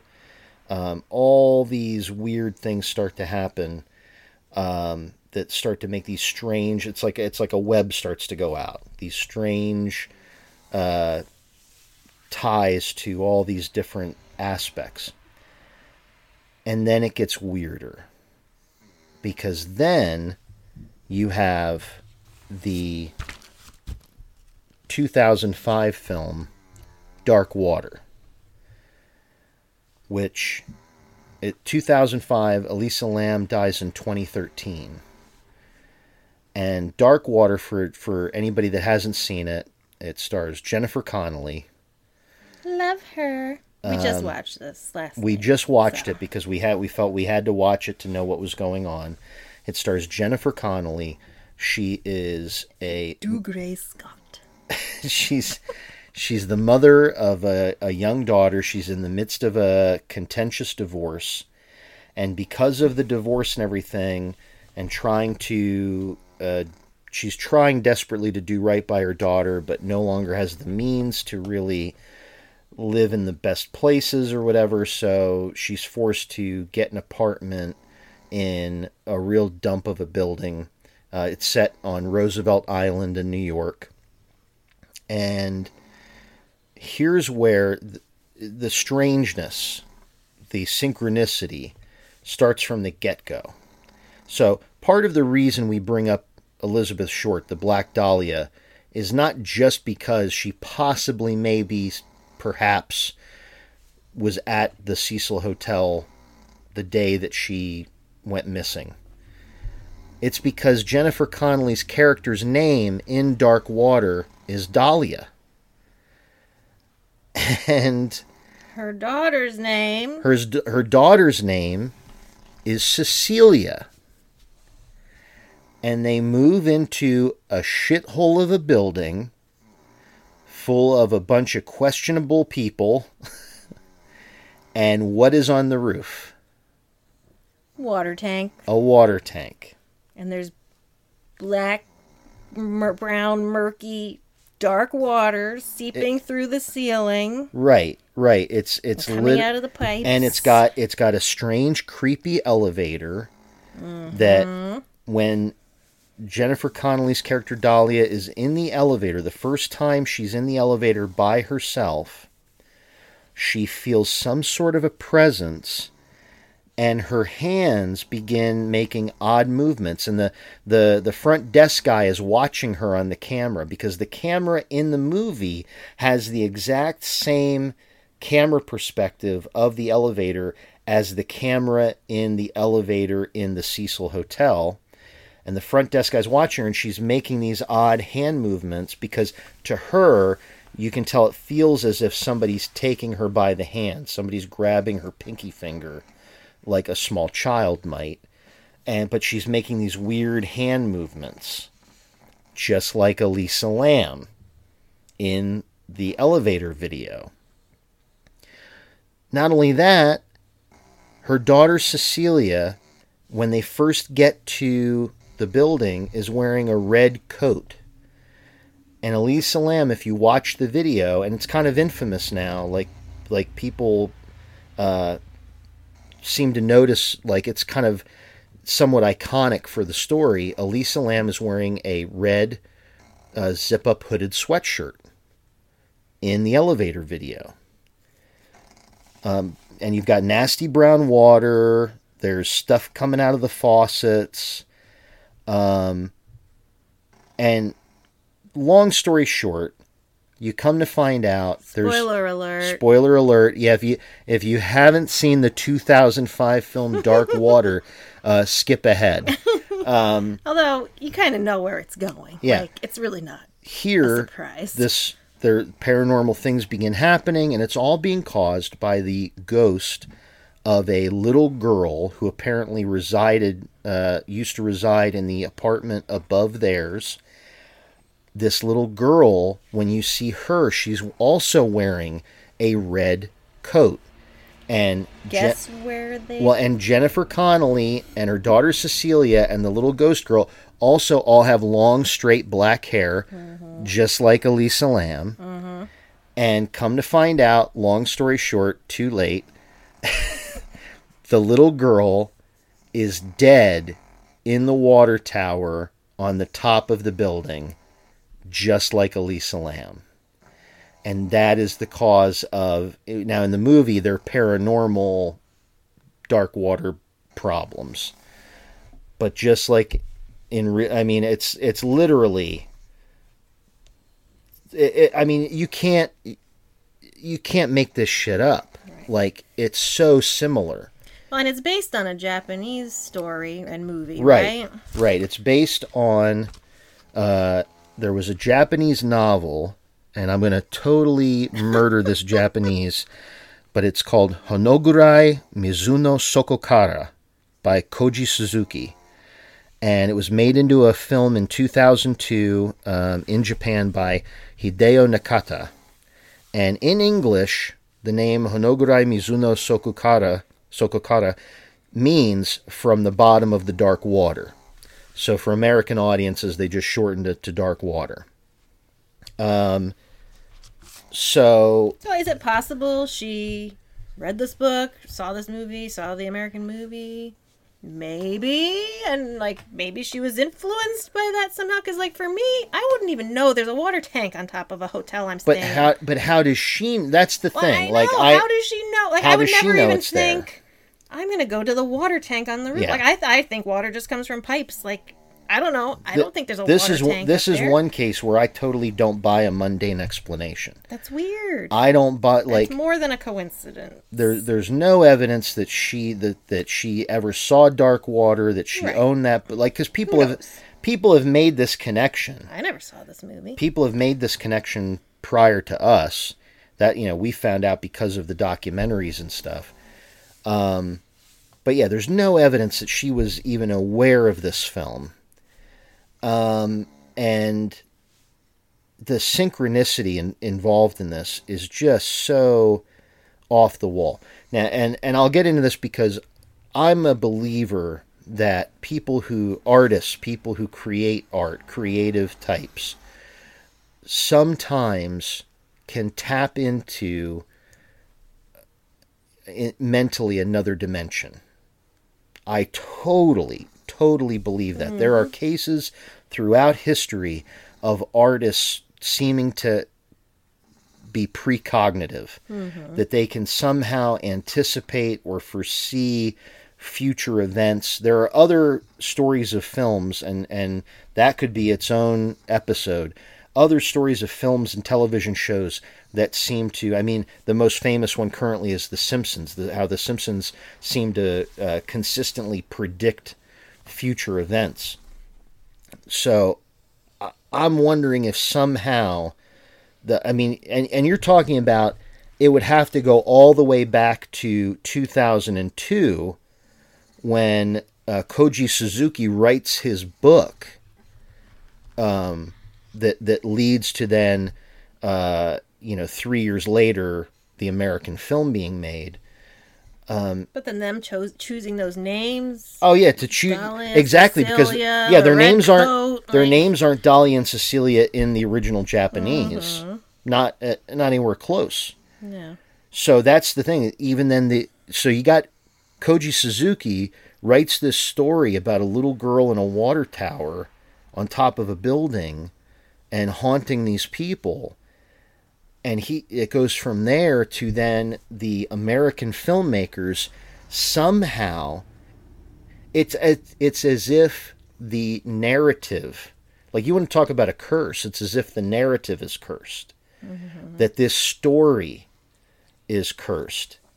That that somehow everybody involved in this uh, in this kind of through line of the Japanese story to the American film to Elisa Lam it, it's it's like the universe is like putting like thumbtacks and like like hitting all these beats mm-hmm. to to to to do what to connect to what I don't know. But it it makes you stand up and go, what is going on here? What what other forces are at work? It's just it's just too it, it's beyond coincidence, and that's where you get into synchronicity. It's beyond coincidence. And one thing I noticed when we were watching the movie, and this is what I wanted to talk about about the the hotel staff, because the movie has as a a backdrop, a subtext to it, uh, this theme of apathy, uh, uh, an unwillingness to take time to really assist someone who's in distress or who may obviously need help, whether the issues are real or imagined. In the movie, the mother, Dahlia, you know, she consistently is trying to get people to do things to help her and her daughter. She's trying to be a good mom. She's trying to make a safe space for her daughter. Um, she's trying to, to keep her safe. And at every turn, uh, which which uh, in 2005 kind of you know came uh, way before the you know the all the different uh, social justice movements that have come up but she keeps going to these men i noticed that too that they were all men. So whoever was like Of course. whoever the writer on this was also kind of pre-cognitively um, realizing like themes that were coming down the road you know later of you know women going she's going to these men and these men just don't give a shit. These men just don't take the time. Like they can't be bothered. Um and and here's one of the things that that kind of got me. So when Elisa Lam goes missing like yes the LAPD puts like 18 detectives on this and everything else. Well the same year that that she goes missing 2013 there was something that most people I'm sure have forgotten now but there was the Christopher Dorner murder spree. This was a former LAPD cop who got bounced out of the department because he had some some issues. He probably, very, very, very probably was experiencing massive PTSD because he had been in the military. He had been um, called back to active duty during you know the conflicts at the time, and and he probably was having some mental issues of his own, and so then he gets back. He has trouble kind of reassimilating back into the police department that he had been part of before he went into service and he gets bounced out. They let him go. And so he decides to take revenge on the LAPD, the Riverside PD, which is right outside of LA. He and he starts killing cops. Killing cops where they live in some cases. Uh, shooting them in their vehicles and whatnot. And so uh, the LAPD goes on goes bonkers. Like they want this guy so bad, they pull all but four detectives off of the Elisa Lam case. So, which one of the detectives who's in the Netflix documentary about this says straight up, absolutely hamstrung our investigation. We really needed all those detectives working on this to look at it from every possible angle. And he goes, when it went from 18 to 4, we we were kind of screwed. Right. Um and so this idea that they just kind of like let this shit go, like that the apathy and the lack of care, the lack of concern, and it starts with the hotel staff Oh, for sure. um, because uh, I found there's a um, the manager of the hotel, the former manager, is in the Netflix documentary. But I also found an Esquire article from uh, February tenth, twenty twenty one, uh, where they interviewed her. Uh, you know, because the documentary had come out, and she agreed to do an interview with Esquire. And when the interviewer asked her, should Elisa Lam's family have been contacted when uh, after Elisa had made a scene in the lobby or had to be moved to another room because her uh, roommates were complaining about her behavior, um, should someone have tried to reach out to somebody uh, to see if she needed help? And Amy Price, the former hotel manager who was uh, on duty at the time, who was the hotel manager at the time, said, "quote I mean, we weren't running a hospital; we're running a hotel." I don't think it's the responsibility of somebody that's running a business to confirm that somebody's playing with a full deck of cards. Wow. Which, to an extent, is she is she right? Yeah, I mean, is it a business owner's? But I I mentioned this when we were watching the documentary. In a better hotel, if you had someone who was very clearly suffering from a mental issue, you would at the very least, the front desk would say, if this was at the Biltmore, let's say, up the street, do you need us to call a hospital for you? Do you need us to call other authorities? Like, is there anybody that we can contact that could come and assist you? Or maybe they'd just call the police. Do you have fam- say, yeah. "Get- this person out of here. Do you have family nearby? with them. ho- uh, better hotels would have for the for the interest of this is our guest and they there may be an issue here but they're our guest they're our cli- they're our customer we're going to see what we can do within reason but at the Cecil because it's the Cecil and because of where it is and what it is and who's working there they don't give a fuck about Elisa Lam. They didn't give a fuck until the cops showed up. Mm-hmm. And we're all over their building. Yep. And but even then, like when you run the Cecil Hotel, where it is not unusual for bad things to happen, don't you think you would recognize like the difference between somebody who just leaves something behind and like something that might be a little more suspicious and maybe you'd have to get the cops involved because this isn't the first time you've had to get the cops involved in things Yeah. like you'd think you'd be able to recognize Well, this is also the- situations where maybe there's something else going on here This is also the woman who didn't know cops were hunting for some guy in her own building. well You know, this is this is Yeah. you know, and they they asked her then, "What is your greatest takeaway from your time at the helm of the Cecil?" She said, "Quote: If life gives you lemons, make lemonade." well, honey, you made lemonade in that water tower. That's for damn sure, didn't you? something like that So now the reason I the reason I point this out is because, like I said in the in the film Dark Water, yeah very similar I, I mean, it, it ends it ends with a guy, the front desk guy, this uh, Mr. Veeck, uh, who literally says at the end of the movie, uh, "If if they killed her, that's not my problem." yeah. Like he literally was like, because because they sounds they just like her. Well, they they assert at the end of the film that he probably found her, already knew that she was in the water tank, and literally just ignored it because it's like Not I don't problem. I don't want to yeah I don't want to get involved. Mm-hmm. I don't want to have to talk to the cops. I don't want to have to deal with the management. I don't want to have to do anything. I'm literally just here. Like he literally, that character in the movie is just working the front desk so that he can keep his free apartment. And he's going to do the most, the minimal amount of work that he needs to, to stay employed there so he can keep his apartment, free apartment. Um, and so, yeah, dead girl, not my problem. And that's how the people at the Cecil Hotel treated the people who lived there and stayed there. Overdose, not my problem. Stabbing, not my problem. You know, it was always somebody else's else's problem.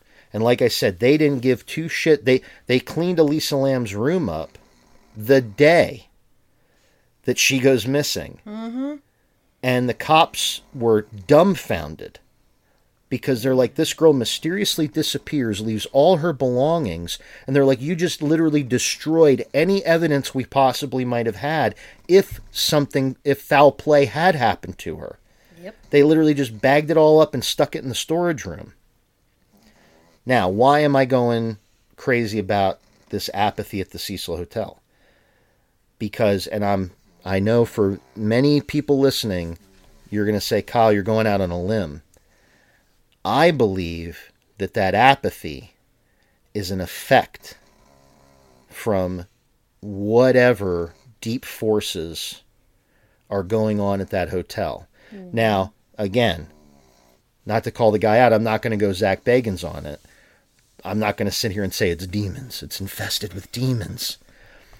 But whatever dark, deep, shitty energy is built up in that building that makes people want to go there specifically just to end their lives, just to commit. su- People checked in just to off themselves, Right, which you can do anywhere. which you could do anywhere. literally. But uh, but I think kind of like there. kind of like the way the Golden Gate Bridge uh, seems to attract jumpers. Yeah. I think the Cecil Hotel attracts people who are at the end of their rope and people who don't care anymore. And I think it populates, it was populating itself with these people. Yep. and not to go too deep, but I I went way deep dive. More uh, there's more. I looked up more stuff than I'm going to even get into on here. But if you go back into the history of Los Angeles from its founding, from the time that the Spanish missionaries were coming in, there used to be a tribe of Native Americans, indigenous people that lived there called the Kizh Nation. And when the Spanish missionaries came in and they began to settle uh, California, they literally forcefully baptized and then enslaved the Kizh to build the first mission and then everyone that came after that in the area there in San Gabriel, you know, which is right nearby. And then the the they had a the Kizh had a village, uh, one of their big prominent villages called Yanga, which was is basically what Los Angeles is now built on top of. They built Los Angeles on top of the Kizh village of Yanga. And the Kizh were enslaved by the Spanish missionaries. Then, when Mexico declares independence, uh, the the Mexicans left them landless and destitute. They gave because they gave all the land to all these wealthy, you know, Spanish guys who had settled Mexico. As Los Angeles gets founded and starts getting built up, they pass all these laws to force the Kizh into being basically uh, these homeless, landless, destitute people you know, their society collapsed due to the influx of diseases brought by the colonists. Uh, they tried to rebel, and the rebellions failed. Um, you know, and they become homeless. Uh, and then during the new settlement boom, once uh, Mexico cedes the land to the U.S. in 1848, uh, the Kizh, who had no land of their own, get fined as a, and arrested just for being who they are and being within city limits. They would do sweeps to pick up, quote, drunken Indians. And this was the part that amazed me. They would round these people up, they would put them in prison. Um, there were laws passed that said they couldn't even enter the city of Los Angeles without proof of employment. Um, and in 1850, there was passed an act for the government and protection of Indians where Section 14 said a convicted Indian, now that's their word, Indian, if their bail bonds or fines could be paid by a white person, at that time they shall be compelled to work for that person until they have been determined to have discharged the cost of the fines or bonds. They basically encoded it in the early laws of Los Angeles that if you were a, a Native American and you were in prison, a white person could come down, pick out however many of the Native American inmates, ask how much are all their fines. Here you go, cash money, pay them off. Okay, you guys all work for me now. And you weren't you were an indentured servant then, you were a slave. You couldn't leave until that guy said, You've paid off your debt to me. it's crazy because the the Kizh basically became a forgotten people. There were people who thought the Kizh were extinct. Um, they're they're more commonly now known as uh, what they call Gabrieleños, but that their original name was Kizh.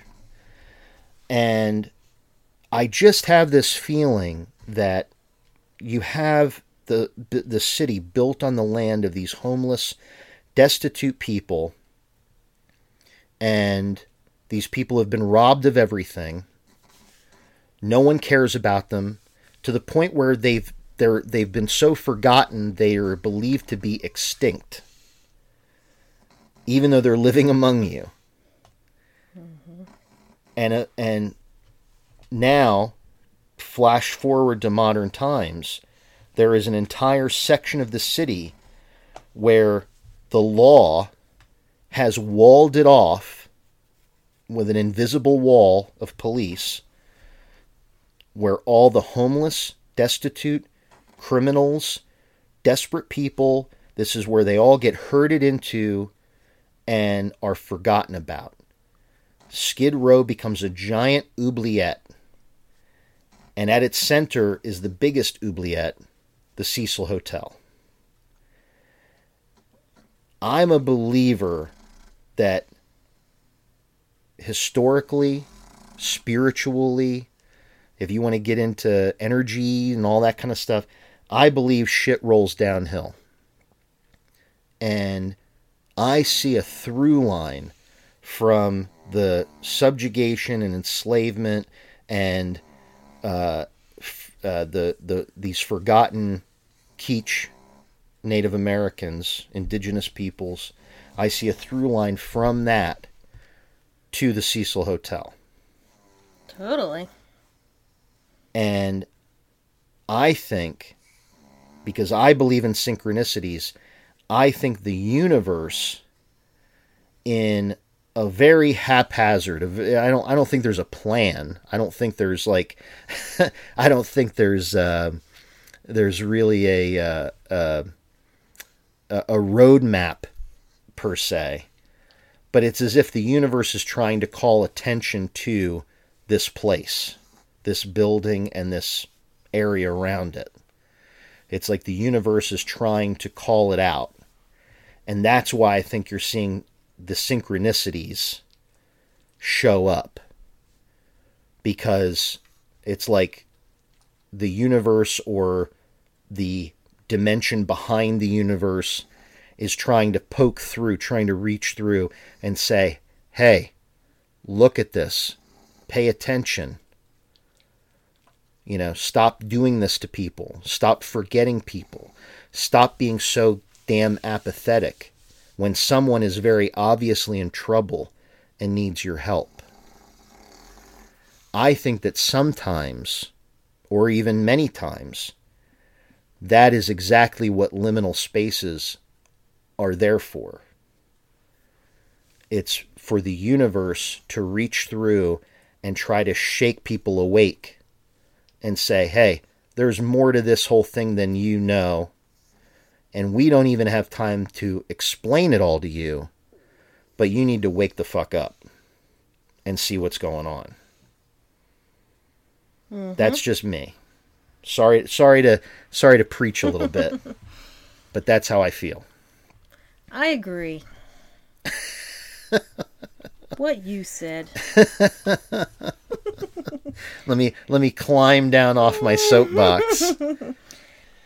So I don't know, honey. What do you what do you think of my hot take on the Cecil Hotel and on on the concept of the this particular liminal space? Yeah, I think I think it makes sense. I mean, it. I think it's more crazy to think that all of these things happen there just for no reason. Just it's yeah. a, all a big coincidence. I mean, I don't know, it makes more sense to me that there's something else going on, whatever it is, that's either drawing people to this place or just uh, it's focusing negative energy or I don't know. Yeah. But yeah, it, it seems like it has to be more than coincidence. There's yeah. something else at work. I I wish that we could we could tell you all a bunch of like you know horror stories and that there's all kinds of hauntings. But I mean, except for Zach Bagans, I think that nobody else has really reported hauntings at this place. Um, he kind of, I think he kind of went there because it was a strange place, and and he wanted to try and make something out of it, and you know, see, you know, he wanted to find a haunting there. Um, but it's not like people report, like even the even the, the the former manager Amy Price, for as much of a dipshit as she can be, um, she straight up said she's like, no, I there I never saw anything paranormal there Right. she said it, it was it was uh, bad enough just to see what was there. You Yeah, know, yeah. the, the reality of the Right, place was bad enough. But she's like, no, I never, I didn't know anybody that ever saw ghosts or had any other paranormal experiences. You know, while she was working there. Um, you know, but I mean, with the general vibe of the staff, I mean, I don't even know that they would have cared to tell anybody. You know. That's true.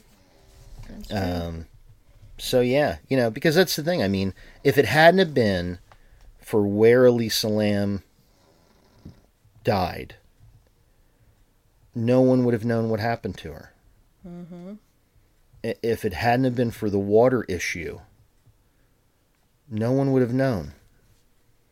She would have never been dis- you know, she could have been stuffed in some odd corner of that place, and I doubt anybody would have ever found her. Yeah. But we still don't know what happened. I mean, there is also a theory that someone at the hotel could have been involved if there was foul play, and that's why they were so apathetic, and that's why they bagged up all their stuff. They're trying to cover it up. Which, I mean, it doesn't really make sense. Like, why would they care if some dipshit employee killed someone? Why would they want to protect them? Because that's the- But I mean, that maybe that's why the alarm didn't go off, and Yeah. you know why they bagged up all her stuff. Yeah, that's the alternative theory because they said if she didn't go up the the um, fire escape, the alarm would have gone. yeah, you need a key to deactivate the alarm to get on the roof. Um, but I mean, it's very obvious if you see any of the video or pictures from the rooftop, people are getting up there all the time.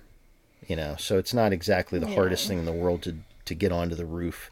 I think one of the people in the documentary, they even just asked one of the security guys if they could go up to the roof, and he keyed him Right. he put the key in and, and let him go out and video the roof you know? So uh, you know there's still a sense even with all this that's happened there was still a sense of apathy you know Yeah. at the hotel.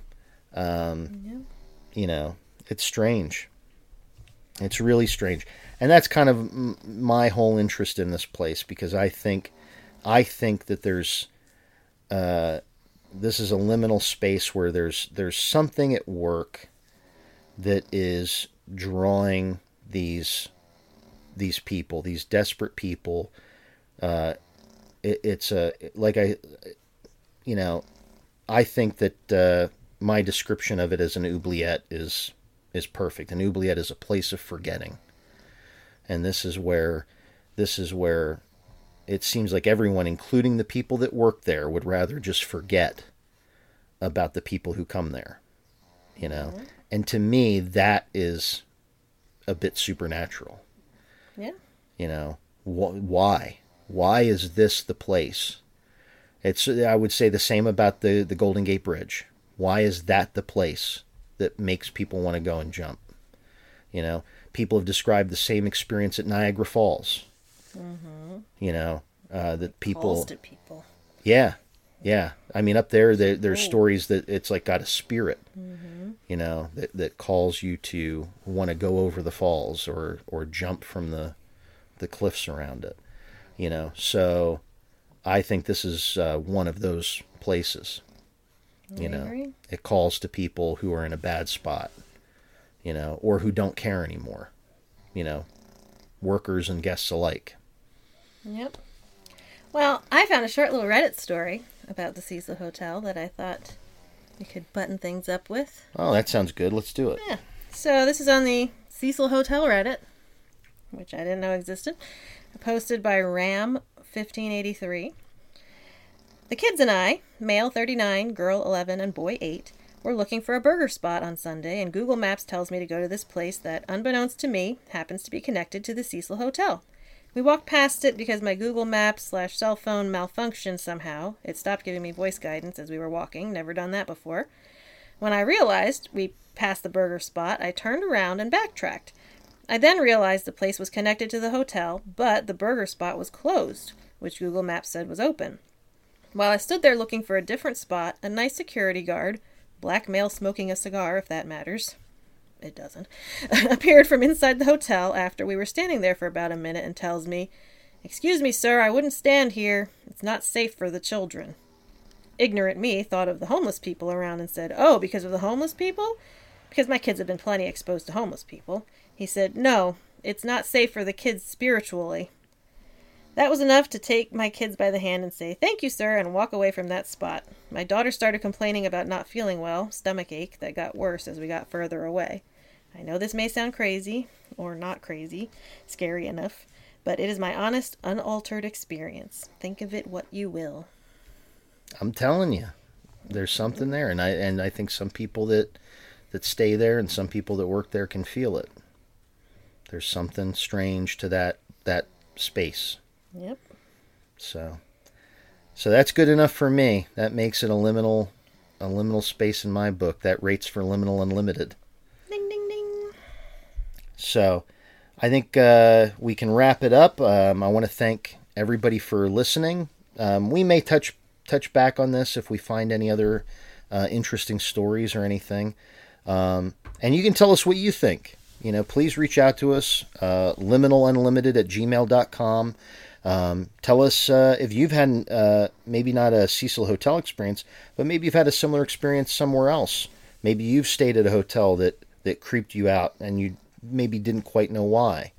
Or maybe you've had a straight up haunting haunted experience at a hotel. Um, you know, reach out to us. We would love to hear the stories. We would love to hear your thoughts on this. Um, we covered this because this this story draws us uh, us in, um, and uh, we would love to hear from you. And if you have any other stories about anything paranormal, anything you would like to that you would like us to cover, um, you can reach out to us at that Gmail liminalunlimited at gmail.com, or you can hit us up on our Facebook page. Uh, Jenny is the person who monitors the Facebook page more than I do. What, what? So you can reach out to Jenny at the Liminal Unlimited Podcast Facebook, or you can hit us up on Twitter at the Liminal Unlimited Twitter page, Limin Unlimipod. So, uh, Like us, review us, share us with your friends. yeah, yeah, hit hit the like, hit the follow, hit up a notification, ring that bell. so, anyway, um, I've enjoyed talking about this. I think this was one of our uh, a deep dive for us, and I think it uh, it's it's raises a lot of questions and a lot of issues and a lot of thoughts. And uh, Jenny, th- anything else to say? Jenny thing? Jenny Is that thing? what you said? Uh, uh, I think that's it. I'll take that as a no. That's all, folks. So, uh, hopefully, we won't see you at the Cecil Hotel anytime soon or later. But we will see you on the other side. Thanks for listening. Bye bye.